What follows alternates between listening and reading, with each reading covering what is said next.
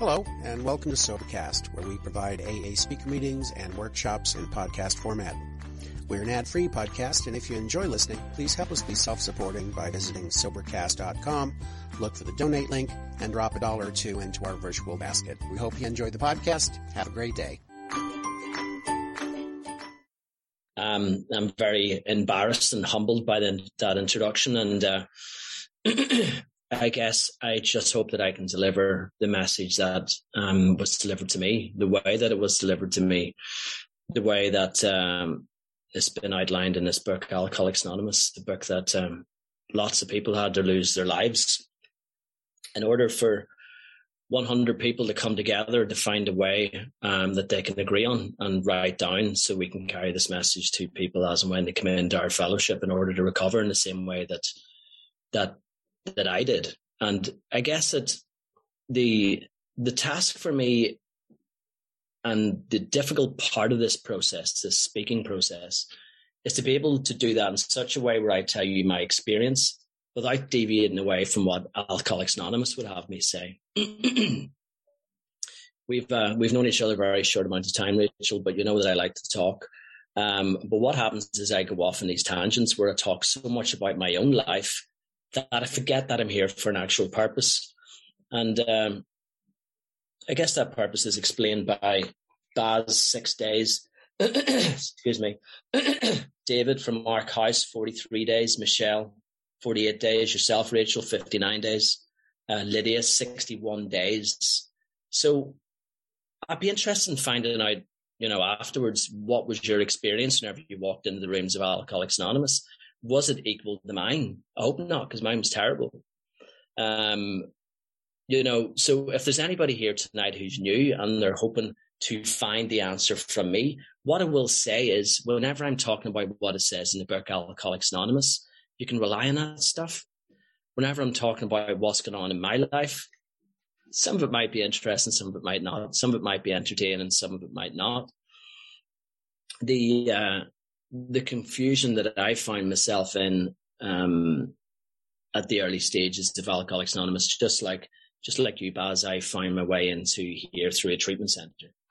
I was um, at the stage in my drinking where I couldn't stop, and I mean physically couldn't stop. Whenever I withdrew alcohol from the system, um, my heart was going into cardiac arrest, so I had to be withdrawn from alcohol under medical supervision. Excuse me. And it was in that treatment center that I was introduced to AA meetings because they also hosted an AA meeting for the local village. But it's also where I picked up an awful lot of lingo. Like, uh, you're never going to recover. That the way that this thing works is you fight alcohol one day at a time for the rest of your life. Now, I don't know how you're programmed, but that sounded like a pretty bad deal to me. It sounded like a terrible deal to me. Let me put this into context. Um, I drunk myself into absolute oblivion up until the age of 42 years of age. I've been drinking solidly for 30 years. I got myself into all sorts of scrapes, all sorts of trouble. If you want to hear about those scrapes and stories, call me afterwards. Some of them are really funny, actually, tragic in, in equal measure. Um, I'd lost my relationship with my children who I adore. Um, my marriage was falling apart. My business was on its knees. I just needed to do anything. And then I'm still getting a little bit picky about this whole fighting alcohol one day at a time thing. Just sounded about rubbish. It, it didn't really, I guess I'd avoided AA because you guys do that whole spiritual thing, right? Which I didn't want to do because that's all about God and all that nonsense. Um, so whenever I finally conceded I'm going to have to do the AA thing, I thought you were going to give me a God type spiritual answer. Like miracles and all that stuff. But that's not what I got in this treatment center anyway. So we'll come on to the AA experience in a minute. They were telling me I would never recover and have to fight it one day at a time. That I wake up in the morning and I pray to this God that I'm refusing to believe in for a sober day. And at the end of the day, I fall onto my pillow and I thank that God for letting me survive another day without taking a drink. Have you been doing that for 30 years, John Fraser? Every day? Because that sounds like a terrible deal. I know you well, John. Congratulations. And I know that you don't do that every day because that would be madness. The, the, the part within me that still wanted life to be remarkable was not prepared to accept that as being a reasonable outcome. If I had to sort of buy into this whole God thing, then I wanted miracles. I wanted, I wanted the most incredible things to happen right in front of my eyes. If I'm going to do this, I'm going to do it all. And I want razzmatazz, I want carnivals, and I want fireworks going off, and I want to see the power of God passing through other people. So I knew that that would be okay once I got to AA, though these are just these treatment center fellas. They didn't understand any of that. So it's just a matter of walking into the rooms of Alcoholics Anonymous. Sorry, excuse me.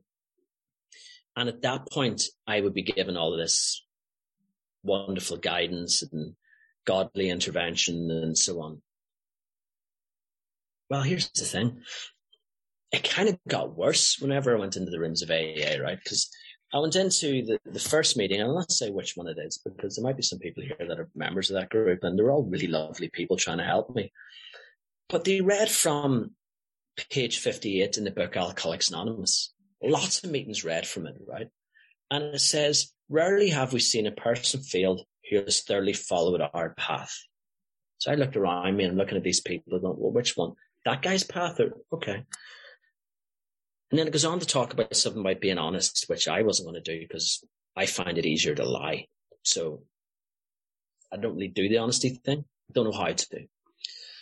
Then it goes on for to say our stories disclose in a general way what we used to be like, what happened and what we're like now.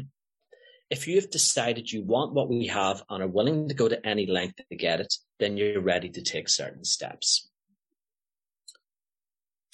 So then these guys went on to talk about how terrible their life was, how the wife doesn't love them anymore, how their washing machine isn't working and the dog died and they're all helping each other through one day at a time and they're telling each other to keep coming back for reasons that are yet obscure and all this kind of, and I'm thinking, so if I decide that I want what these guys have and I'm willing to go to any lengths to get it, I can then do the steps. But what happens if I don't want what these guys have? What happens if what these guys have on offer is the last thing on the planet that I want?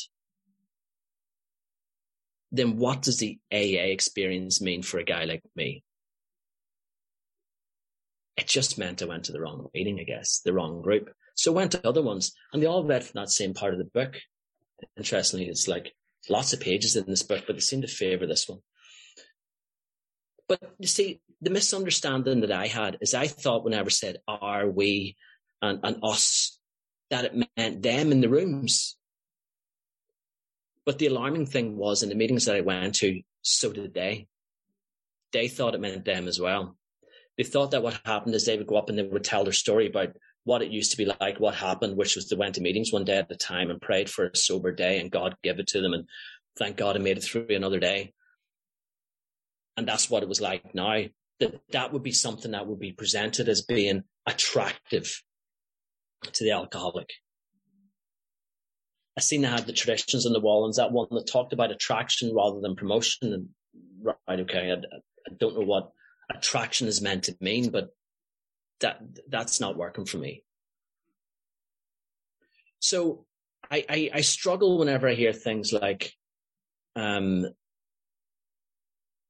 those who come into AA and don't get it are people who didn't try hard enough. Or if they go back out again, it's okay. It's a revolving door. They'll come back in again. Because I see a lot of people going back out and not coming back in again. Rachel, I hear people say things like, the reason why I went out is because Alcoholics Anonymous didn't work. And the tragedy is they're right. It didn't work. Now, I know that Alcoholics Anonymous, because Alcoholics Anonymous isn't those meetings. Those meetings are a manifestation of a book that was written, which actually is Al- Alcoholics Anonymous, or at least they ought to have been. it does work and it never fails. There's guarantees within this book. There's various points within the book that gives staggeringly detailed guarantees as to what's going to happen and the precise timing around how that's going to happen for those who follow it. So that doesn't fail. But whenever I've heard people say, oh, went to AA, AA doesn't work. I can't tell that person that what they're saying isn't accurate because it did not work for them. What was being presented as being Alcoholics Anonymous to those individuals was at best mediocrity, at best. That today is the day you might drink, but you better be careful. Pray to your God. Like, I was new to the whole God thing. I've been doing it for a wee while now. I quite like it. But back then I was really new to it. And I kind of thought, right, okay, does this God thing work on the basis that God only loves you for a day? Tomorrow he might not love you so much. You know, things like asking for a sober day. I don't know about your God, um, but mine's really clever. I know yours is really smart, Vinny. We've talked about this. My God knows that I don't need to drink alcohol, that that's a terrible idea for me. My God knows that. I don't need to say that every day and, and live in this constant perpetual fear that today might be the day that I fall out of the favor of the God who knows nothing but abundance and joy. Like, well, what is that? So you know, this start off with a wee bit of negativity, but you know, I need to tell you a story like that. That's the truth of what happened. The truth of what happened is I found Alcoholics Anonymous disappointing. And I only say disappointing because Tamara says I'm not allowed to use swear words. Um, so I find it like dismal, dark, depressing, and not offering me anything that I want the people who were asking me to follow their example did not demonstrate that they were living the life that I wanted to live. They did not demonstrate that they were basking in the glory of the miracle that I needed in order to recover from alcoholism. So after trotting around a couple of weeks in, I stumbled upon a guy who was, you know, he shouldn't have been there anyway. He was meant to be somewhere else. He happened to be here uh, at this meeting this one night, quite close to where I live. And he talked about something really ugly. So we see, whenever we talk about attraction rather than promotion, I sometimes think we need to make it glitzy and pretty and be nice to the newcomer and make it all lovely. This guy was having none of that. He attracted me in a completely different way, in a way that a magnet attracts another magnet. Because he understood what that tradition means. He understands what it means in uh, chapter seven of our book. And he spoke to me like I was a newcomer because I was a newcomer. And the guidance that's in the book as to how you do that is exactly what he said to me. It's only later on afterwards, whenever I got that part of the book, I thought that guy was cheating. He just copied what it said in this book. Turns out that's all he ever does in AA meetings. But what he did is he impressed upon me the hopeless of, hopelessness of my condition. He reinforced the spiritual experience that was already happening from the ego deflation that happened before I walked into the room. His job is not to deflate my ego. Nobody's job is to deflate my ego. That is the job of alcohol and alcohol alone. And that part of the job is already done. His job was to impress upon me the hopelessness of my condition by relating, relating um, my experience to his or his experience to mine. Talking about what happened to him, how difficult his life became, how he had a spiritual awakening as the, the result of working the 12 steps, precisely as are outlined in the book Alcoholics Anonymous. And as a result of doing that, that he leads a remarkable life where he finds it easy to not drink alcohol.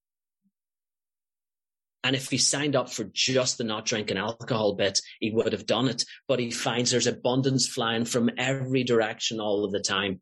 And he just can't believe how amazing his life has become. He has a great life with his family who adore him. He's a great career. And, you know, inside he's more than inwardly reorganized. There's something else happening as and when his roots continue to grasp new soil. Didn't say all of that. I added a few bits on for dramatic effect. But the point being, he talked about this wonderful outcome from Alcoholics Anonymous, the program. But it began with just telling me how screwed I am.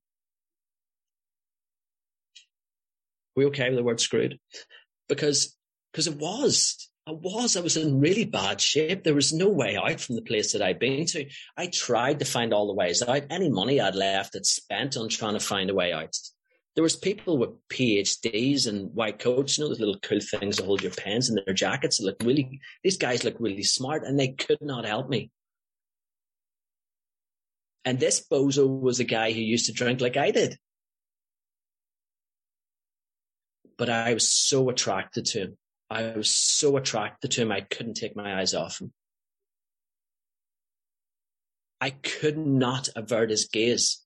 And every time he spoke and everything that he said spoke to me that he is a man with, a real answer. It shouted at me that he was a man with a real answer, not just in his words, but in his whole deportment. Everything about him said to me, that's the answer over there from that guy. Why is everybody else giving him dirty looks for telling me the truth? That's another story. But I want what that guy has.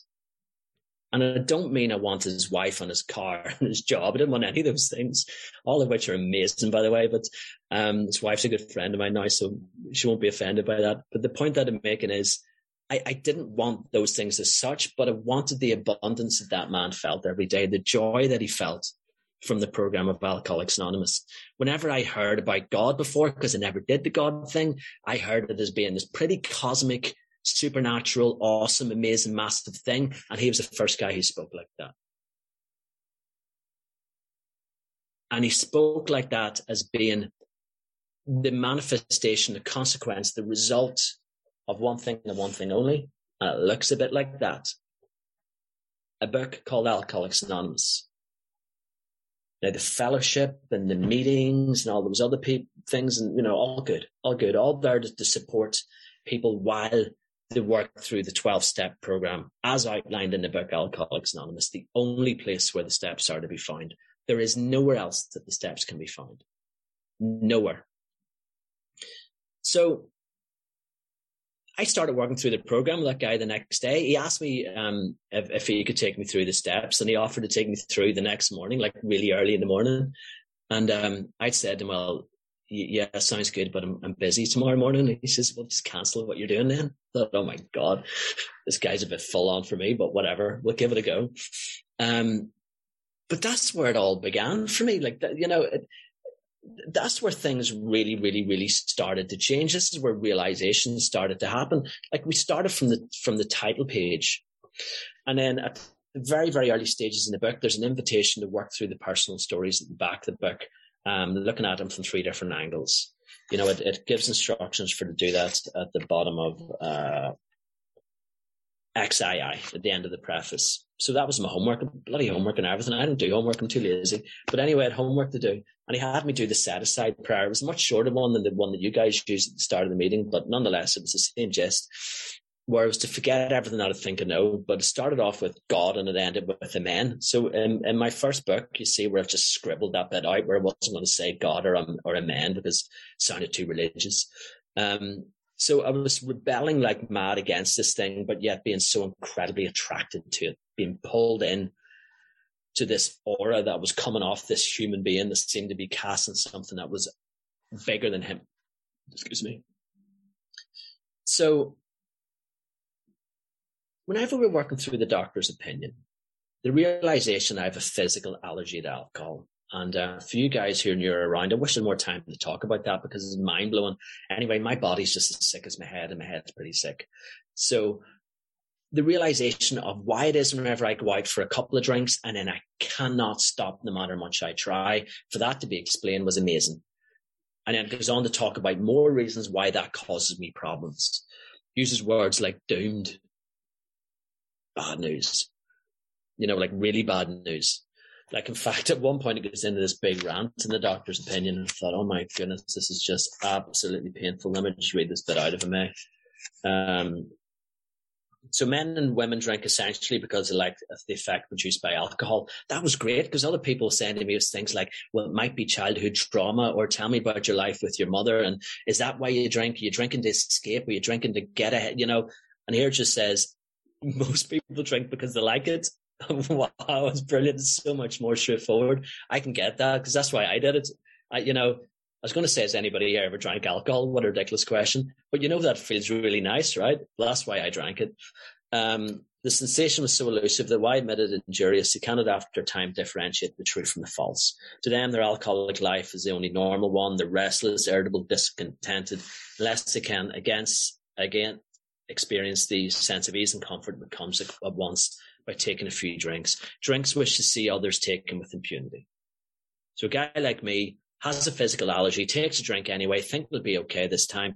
After they've succumbed to the desire again, as so many do, people like me, and a phenomenon of craving develops, and they pass through the well-known stages of a spree, emerging remorseful with a firm resolution not to drink again. This is repeated over and over, and unless this person can experience an entire psychic change, there's very little hope of his recovery. Now, what a miserable rant that is. What it basically says is a guy like me is four letter word trouble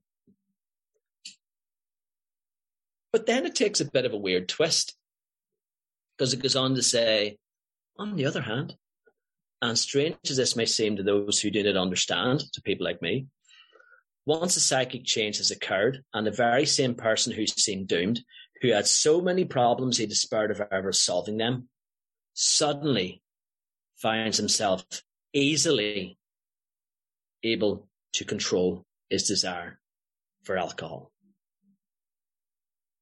suddenly finds himself easily able to control his desire for alcohol. You see, this is where we're getting into conflict in my head, you see, because everybody else except this chap I was talking to was telling me that this is a battle every day that I must fight. And I need to bring in prayer in the morning just to get through that day. And it's tough to not drink. Don't ever drop your guard you know, whenever you're not looking, somebody says something weird like, is it, I might get this wrong. Your alcoholism's in the parking lot doing press ups, getting stronger, waiting to get you, or some weird I don't know, something like that. Like, what, what is that? You know, of course, I visualize this little thing in my head that was alcoholism doing this little press ups and whatever, you know, getting stronger to come and get me. Like, you know, but then I read this book and it says the opposite of that. It says it's going to be easy. Once I have the psychic change thing, of course, but the purpose of this book I was told is to give me one of these psychic change things. So, so which is it? Is it difficult or is it easy? Because it can't be both. Somebody's lying to me here, or somebody's mistaken and trying their best to tell me the truth and getting it pitifully wrong. Um, yeah, I think that's kinder than lying. But you know, this is what the book says. You know, and then not far after that, a few pages in, you know, after learning some more stuff about a mental obsession, which is more bad news, you know, I've got this allergy and then I've got this thing that deliberately makes me take the allergen and pour it on top of the allergy because I'm a bit loopy in the head and I have this utter inability to leave it alone and there's nothing I can do about it. There's no control over it. I'm just doomed again. Then says there is a solution. Almost none of us like the self-search and the leveling of our pride and the confessions of shortcomings, which this process requires for a successful consummation. So there's a solution, but it's bad news too. The first 100 writers of this book, almost none of them liked it. For the benefit of the new people, I'm not going to tell you anything better. I hated working the 12 steps. I hated it with a vengeance. It was horrible. But I'm telling you that for a good reason because whenever people said to me it was going to be easy, I knew the full extent of my problem didn't have an easy fix. I took comfort from people telling me it was difficult because I knew that by applying something that was difficult to it with the support of the people around me showing me how to do it, there's a better chance there's going to be an outcome that's going to be successful. But then it goes on to describe this spiritual um, experience thing in the most profoundly beautiful way. The great fact is just this and nothing less. Then it has a colon. So it's like, you guys listen, you know, we're about to say something important this is the way it's kind of written. That we have had deep and effective spiritual experiences which have revolutionized our whole attitude towards life, towards our fellows, and towards God's universe. That's pretty big, isn't it? The central fact of our lives today is the absolute certainty that our creator has entered into our hearts and lives in a way which is indeed miraculous. He is commenced to accomplish those things for us which we could never do by ourselves. Right? See, that's a wee bit different to you need to get to a meeting one day at a time and fight through it and know, but we love you anyway. And if you didn't take a drink today, you're already winning and you know, don't be getting horny, angry, lonely, or tired, or whatever that thing is. You know, this is like I think that's right, isn't it? But this this is like so different to that. It's so different. It's not even close. Like this is the stuff of miracles. The absolute certainty that my creator's entered into. It's not like, you know, you might get the odd hint now and again that God's kicking around somewhere. This is remarkable stuff the absolute certainty that my creator's entered into my hearts lives in a way that's miraculous. I wanted miracles, you see. So, Rachel, unless they're going to give me miracles, I'm pretty sure I would have lost interest quite quickly. But this is talking about miraculous. That's kind of like miracles, isn't it? So I was interested at this point because that's what I needed. You know, the the story of um, Rowland Hazard, who tried to get sober, and again, it's not uh, enough time and bandwidth to go into that in any great detail. you know, went to see the, the, you know, finest psychiatrist in the world, you know, Carl Jung, still renowned by many to be incredibly amazing. Didn't work out. And, you know, went to see him in Switzerland. On his way home, he stopped off in Paris and had a couple of Swifties, and that was it. He was hammered again. Stopped off in Paris on his way home. He could give himself no satisfactory reason for that fall. He didn't phone home and realize his mother died in a car crash or something. He just fancied a drink and took one and ended up on, you know, that's after being treated by one of the best minds that has ever lived for a year. And then he went back to this guy, you know, as you would, you probably paid him a few quid. Hang on a second here, it hasn't worked. You know, what's the story? Um, and he was told that, you know, you're doomed. Get yourself a bodyguard, lock. The point is you're doomed. But whenever he pressed him, you know, is, is there no other way? You know, tell me there's something. And of course, we know from history that um, um, that Jung had been hanging out with William James and he knew a little bit about the variety of religious experience. And he talked about here and there, once in a while, alcoholics have what are called vital spiritual experiences. Now, you know, Hazard thought was a good, this was a good thing. He went to church and you go to church and you follow the prescription for this thing that would happen. Um, but it wasn't like that. It was described them as being more of a here and there once in a while kind of thing. You know, like being hit by lightning. You know, it doesn't really happen that often. But the net result of it is they appear in the nature of huge emotional displacements and rearrangements. Ideas, emotions, attitudes, which were once the guiding forces of the lives of these men, are suddenly cast to one side, and a completely new set of conceptions and motives begins to dominate them. Big talk again, miraculous stuff. You know, talking about this old life that's driven by emotion and the new life that isn't, but done in this miraculous way.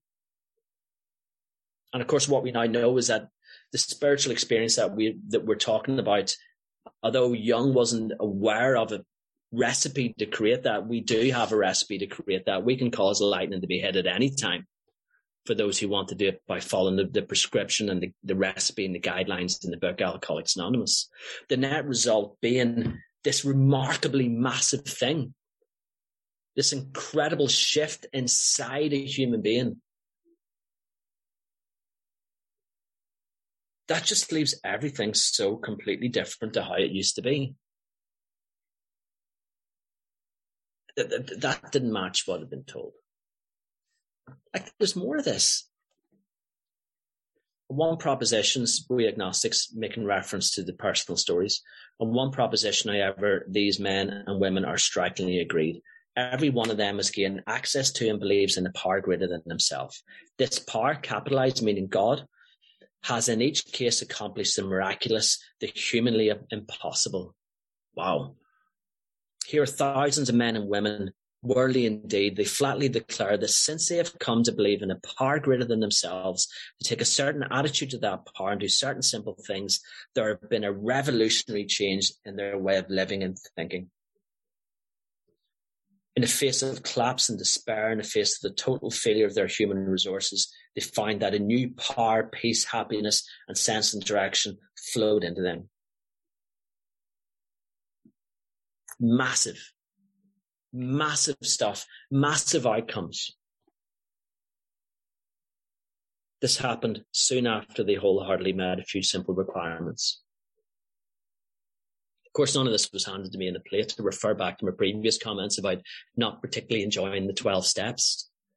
But the net result of it is huge. It doesn't match this one day at a time, get by, pray for a sober day philosophy. It doesn't. I can't, I've searched this book so, so, so many times. I can't find it there. It's, not there. You know, I'll say with absolute certainty, it is not there. And a couple of personal stories, it refers to maybe try and avoid alcohol for 24 hours while you're, you know, going through the steps and this kind of lingo that's maybe been blown out of proportion. I don't know the logic behind it. But you see, as I was working through we agnostics and the whole time saying the set aside prayer, the whole time the hopelessness in my condition has been reinforced.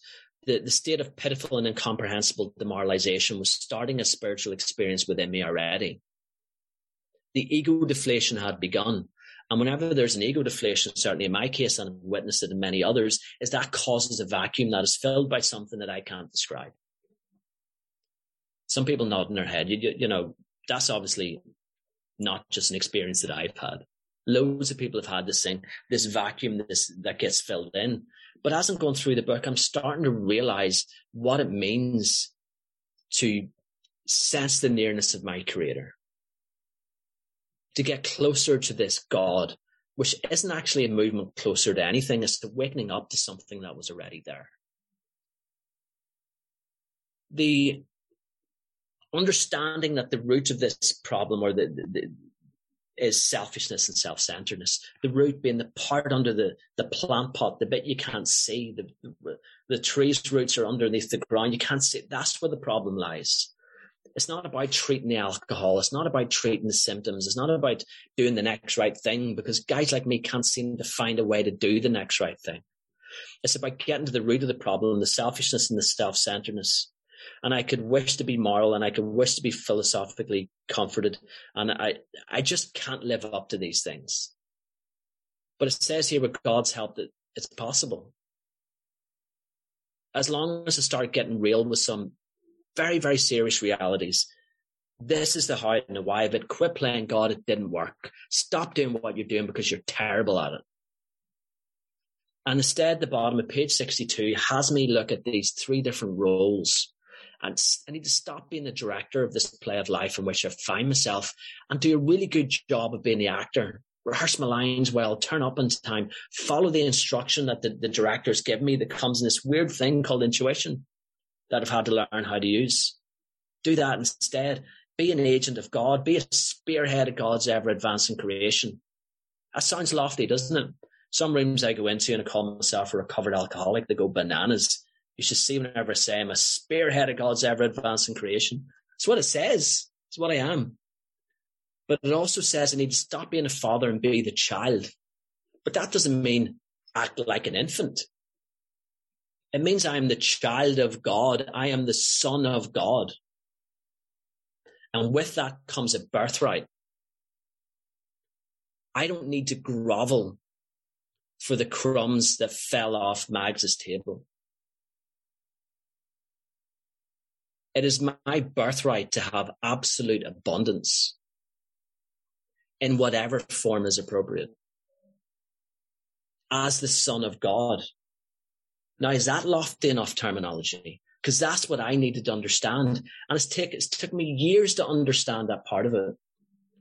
Because I'm here to talk about this word remarkable because, you know, whenever Tamara asked me to come up with a title, she said, come up with a snazzy title. And I was trying to come up with something that made me look clever. Um, you know, which I failed to do miserably. But I just realized that I just want to talk more about what the program of Alcoholics Anonymous can give and has given to me. And I find it disgustingly easy to not drink alcohol. It's like, that's not even true because that implies there is an obstacle that I find it easy to overcome. There isn't even the obstacle. It's been taken away from me. And there was a time whenever I thought that was miraculous. Now it is because, you know, if it wasn't for God, I wouldn't have it. But is it still remarkable? Well, what does remarkable mean? Well, it means I wish to remark on it. So I might phone up John Fraser and say, John, I've got some news with you here. You won't believe this. I didn't take a drink today. He'd probably say, well, I've been doing that for 30 years. What are you telling me for? You've you not got a more interesting story? You know, does it stop becoming remarkable whenever I put down the drink for the last time?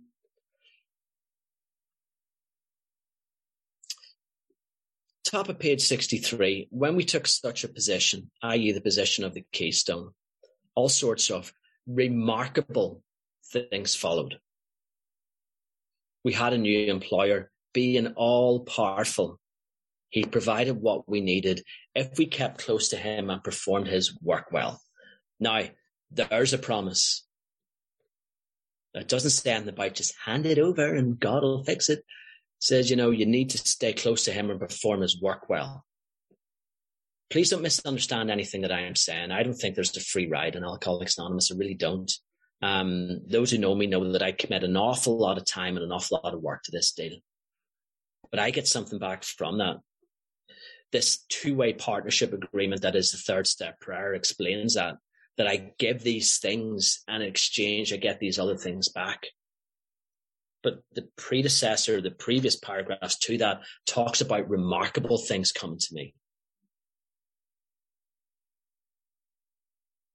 And time after time after time, we hear the ninth step promises read out in the rooms, and I kind of avoid them because I'm just so bored with listening to them.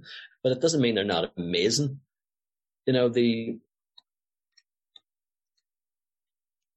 it may be because I read out so much, we maybe don't spot the remarkability of some of the wording. You know, we'll be amazed before we're halfway through. Us halfway through making amends, just to be clear, but you guys all, all know that. We'll know a new freedom and a new happiness. What about that?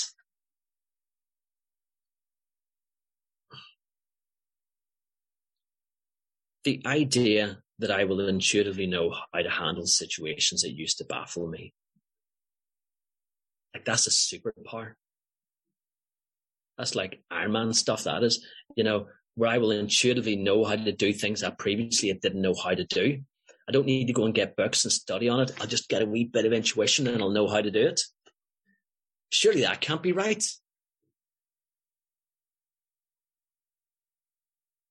You know, the bottom of page 84, the part that we refer to as the 10 step promises leaves no doubt as to where we are with the drink thing. It's not a thing. It's dealt with. There's a permanent solution that if you apply the program, you get it. Done. Not even sworn off, you know, without any effort, just comes. You know, it's like it's it's almost like I always say it as quite um I'm not sure what the right word is, but it kind of just dances through you know, like, you know, do you not get this? It's dealt with. You don't swear. It's like a miracle. You just bask in the glory of the miracle for the rest of your days. Be grateful for it though. Off you go. And then go and find some other miraculous things to do. But the drink thing's now dealt with. It does not exist for us. It doesn't exist for me. It hasn't existed for a few years now. So, what does that look like today?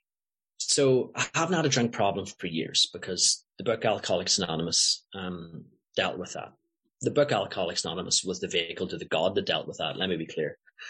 Um, what does that look like today? So I need to continue to ensure that the God who I'm certain has entered into my heart is my relationship with that God is the most important thing in my life bar nothing, bar nothing. I adore my children. They're not as important.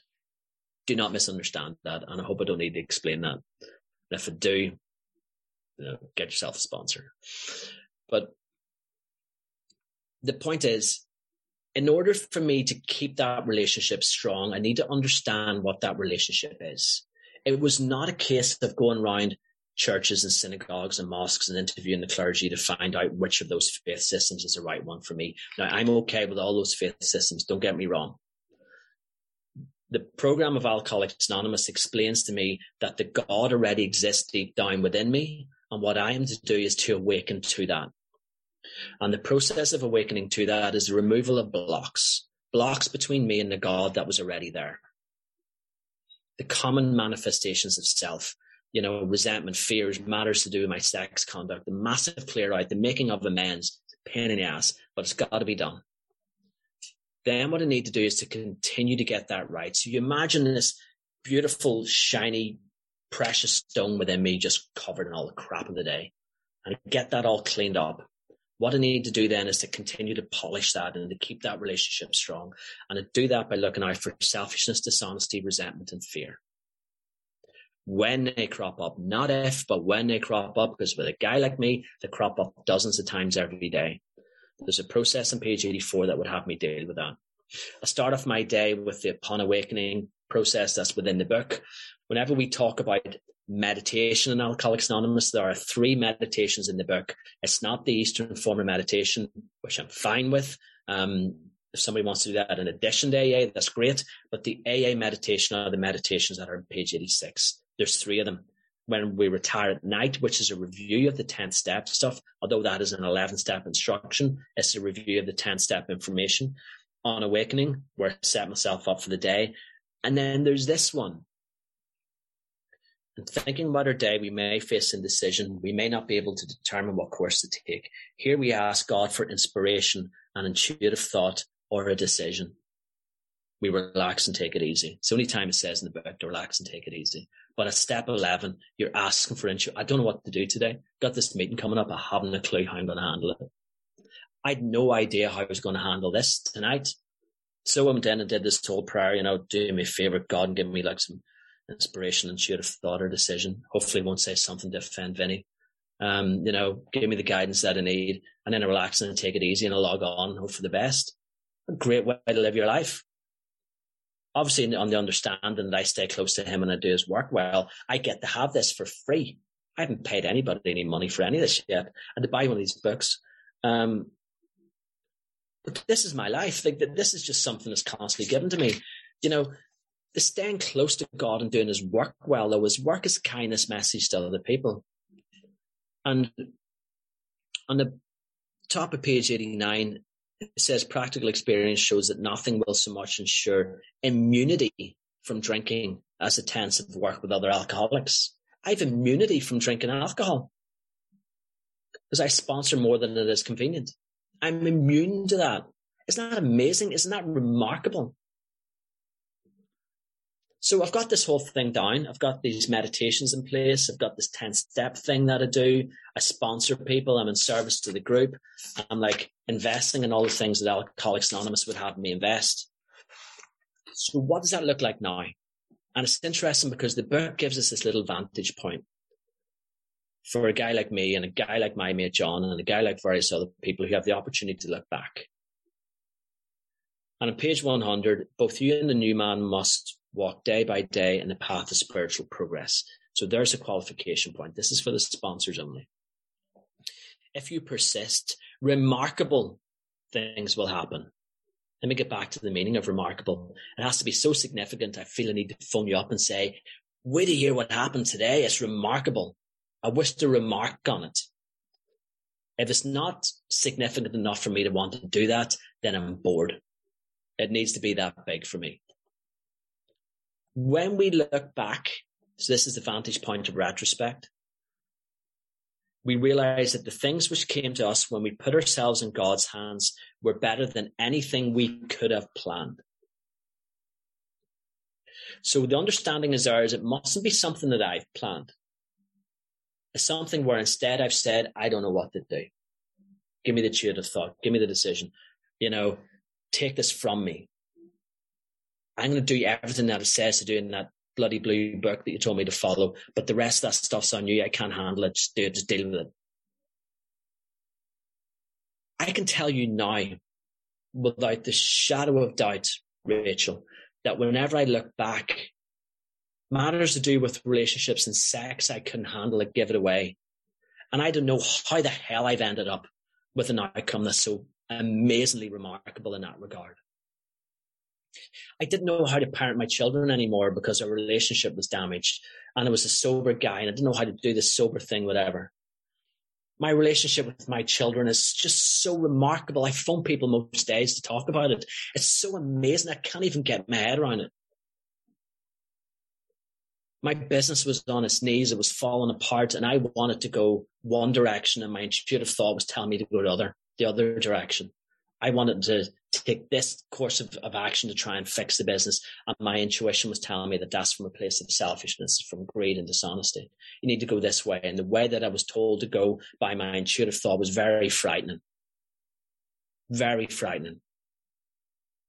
But I followed the dictates of a higher power, which is defined as authoritative orders. I followed those. And I can tell you now that I cannot even believe what happened. I phone people up going, you'll never believe what happened in the business. I thought that was going to be a disaster. And not only did it happen, but the serendipitous nature of the timing and around the responses to what happened, the way the people were put in the right place at the right time and it all stacking up in the way that it did was miraculous. It was remarkable. It was staggering. It was stunning. Now that's three examples off my top of the top of my head for the many, many, many remarkable things that I get to witness and that I get to be part of. None of which are my doing, except that the partnership of the third prayer explains that that is not an excuse for apathy. It's not an excuse for being passive. It's not an excuse for saying, Oh, God will handle that. I invest heavily in what it says here. I do what it says to do here. I give it my all. I push myself in Alcoholics Anonymous to the point where my knuckles bleed. That's a huge exaggeration. And again, it being dramatic. But the point that I'm making is I commit to this the way that it says I ought to. And I get so heavily rewarded that whenever I hear newcomers being told things like, if you're not taking a drink today, you're already winning. Just keep coming back one bloody day at a time and pray for it and all this other nonsense that we need to stop. We need to stop this. We need to knock it off. We need to invest in our traditions. We need to spend time going through our traditions and see what they really say, what they really mean. We see how the first tradition of unity actually means that we unify around the program of recovery, which is the book Alcoholics Anonymous. And that any deviation away from that with their own little cute little anecdotal crap that we tell people is actually not only harming that individual, but it's destroying Alcoholics Anonymous. So that whenever people say to me things like, I went to AA and it didn't work, I can't tell them they're wrong because they're right, because their perception of what AA is didn't work. They're telling the truth. It was never meant to be like that. And uh, in the foreword of the second edition, after talking about the 12 traditions, I want to bring this word remarkable back in again at a more unified level. says this was the substance of AA's 12 traditions, which are stated in full on page 561 of this book. Though none of these principles had the force of rules or laws, they become so widely accepted by 1950. They were confirmed by our first international conference at Cleveland.